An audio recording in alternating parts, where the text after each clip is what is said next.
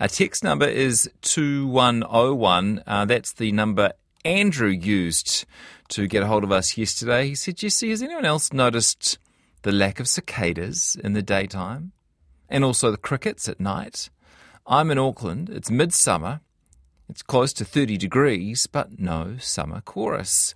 Do any of your experts know why, or is this just normal for January? Well, in case you haven't heard it for a while, this is the sound that Andrew's talking about.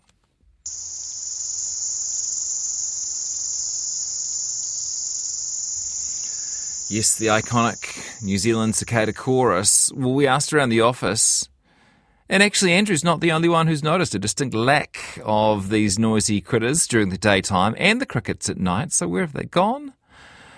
There's only one man to talk to, to talk to, to turn to, and that's the bug man, Ruud Kleinpaste. Hi, Ruud.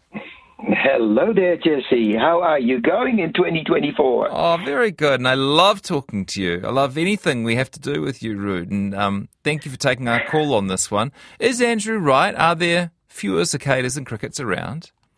At this stage, I think so, because I've, although I've been a couple of days on holiday, when I came back here on the Port Hills, I think the first uh, cicadas I've heard were probably three or four days ago. That was it. There was one or two. That's it. There's nobody else home at the moment. Nothing happening. And to be quite honest, that doesn't surprise me sometimes, you know. I mean, I have to go through my diary five years ago to find out why. And five years ago, I wrote there weren't many cicadas that year either. And I thought that was quite interesting. Yeah, first of all, I can't believe you write in your diary about how many cicadas you hear. But secondly, what is the significance of uh, of that five year period? I write everything down, Jesse. Mm-hmm. I tell you what the significance is, though, and you're absolutely right because cicada, especially the chorus and clapping, are usually going three or five years in terms of the length of their life cycle. So from egg to egg, or from baby to baby, you know, from larva to larva, five years is a normal time for these things, which means that if five years ago there weren't very many parents this year there won't, still be many uh, if you like, juveniles that can come out of the ground. So it's quite often it's it's the same as what happens in America with the 17-year cicada and the 13-year cicada and and the 11-year cicada and all that sort of stuff. They come in waves, and those waves are pretty how do you call it determined by the calendar. Uh huh. Um, you mentioned a couple of different species. Then not everyone will realise that there are more than one species of cicada. There is more than one species of cicada in New Zealand. Oh, we've got 40 plus species here. 40, 40 not 14. There you go. So yeah, and some of them live in the in the mountains, you know, way up high in the, in, in, in on the hills. Uh, some are in lower areas, and some have got a, a, a three year life cycle. Some have got a one year life cycle. Some five year life cycle, etc. So they all have a different sort of timing and the time, and, and sometimes also host plant. So the feed, the babies feed on the on the roots of trees and shrubs and plants and grasses, and uh, and all these things have got their own, if you like, job to do in nature, their own ecosystem service. So yeah, we got heaps here. Okay. Um, by the way, getting people from around the country reporting on their own experiences. It sounds like loads in the Marlborough Sounds at the moment. Thank you to the many people who've got in touch on that one, yep. and plenty in Tauranga as well. Um, Good. So, so you're telling us no reason to worry about the lack of cicadas, although there'll be some things that people are reporting, like a lack of moths, that might be an indication of something a bit more sinister. Moths is a different gig again, although I catch many moths at the moment when I put my blue light on to catch, you know, prey for my spiders that I've got in my garage. um, sorry, that's another weird thing. I shouldn't have told you these things. I know, and it was dumb. anyway, so I've got plenty of moths and plenty of beetles and all sorts of grass grub at the moment flying around. That's no problem at all. Um, and the other thing that you might not find, because I can't gauge that here in Canterbury, is that your black field cricket appears to be low in numbers this year as well. Is that true? Yeah, but that was one of the things Andrew was mentioning. He put the two in, in the same sort of category, and you know, uh, uh, is what you said about cicadas um, can you say the same thing about cricket? It's just a, a kind of a cyclical thing.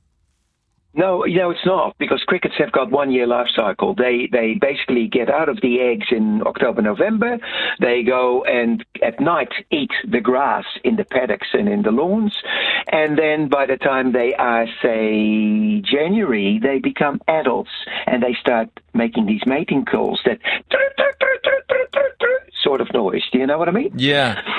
Yeah, so, and they do that once a year. So there's no cycle of three or five years. Okay, so that you might be worried about uh, fewer crickets if indeed that's what's happening. No, I'm not worried at all because these crickets are not New Zealand natives. They oh. were uh, uh, introduced, and they're actually not. They're actually pests for farmers that grow grass. Oh yes. 10 crickets per square meter is the amount of one stock unit in terms of how much grasses they eat. It's amazing, eh? Yeah, gosh. Um, yeah. Okay, let's um, talk about something else, Ruud. Can I talk to you about you my? expect that, did you? Can I talk to you about my favourite critter moment of the summer? Go. Dad, Dad, come and look at this.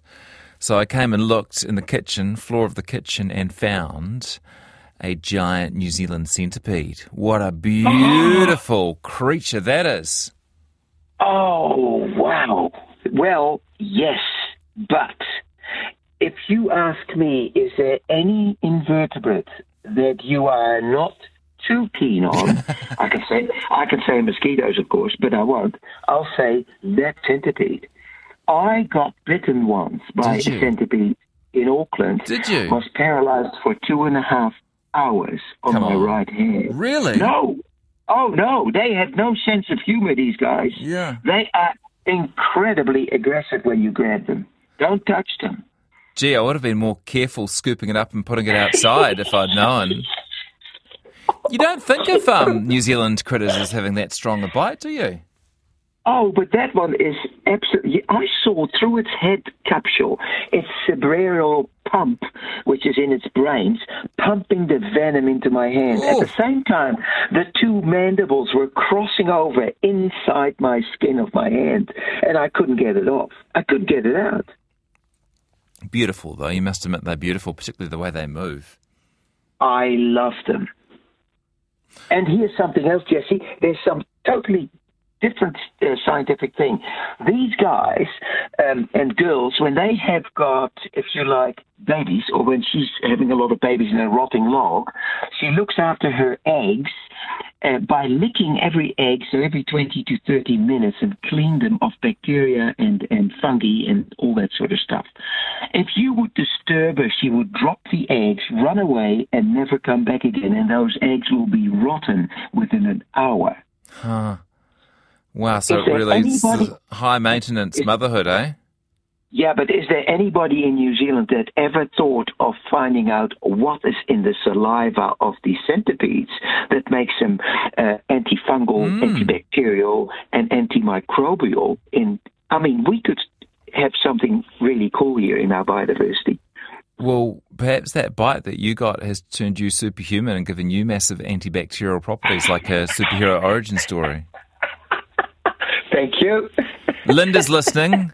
She says, awesome. Someone else who keeps spiders. I've got a fully grown female tunnel web as a pet. Uh, she probably means funnel web. No, tunnel web. You're right, of course. Uh, yeah, I've got a couple of tunnel webs, but I've also got some really cool um, other spiders that are usually the ones that do the biting when the whitetail is uh, accused of doing it. Oh. This is called the vagrant spider. That is the one that's probably one of your commonest spider in your garden, and that's the one that does the same damage that we always ascribe to whitetail bites.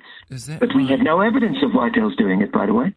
Yeah, I know. I tell my wife this every time. She, she's obsessed with whitetails, and her mother's obsessed with whitetails. And I say, look, all the research shows that whitetails are not as bad as people think. No, yeah. I can't get her to believe it. But I have come across those vagrant spiders. In fact, they were a critter of the week uh, just a couple of months ago, and they're, they're beautiful in their own in their own way. Hey, what's the best thing yeah. you can do for the uh, the bugs in your life, Ruud? The bugs on your property? Biodiversity put as many plants, native plants as you can in your garden, and also plants that give you flowers so that all the native pollinators come out during the day and at night and pollinate all these native plants. But not only that, they are food for all our native birds that are in your garden at the same time. So literally everything starts with those lowly creatures that people love to hate sometimes. Good stuff. Nice to talk to you. Always great to talk to you. Thank you. Good to talk to you too. See you soon. Ruud Kleinpaste on the apparent lack of cicadas, um, but he's not worried about the crickets because he reckons they're a pest anyway.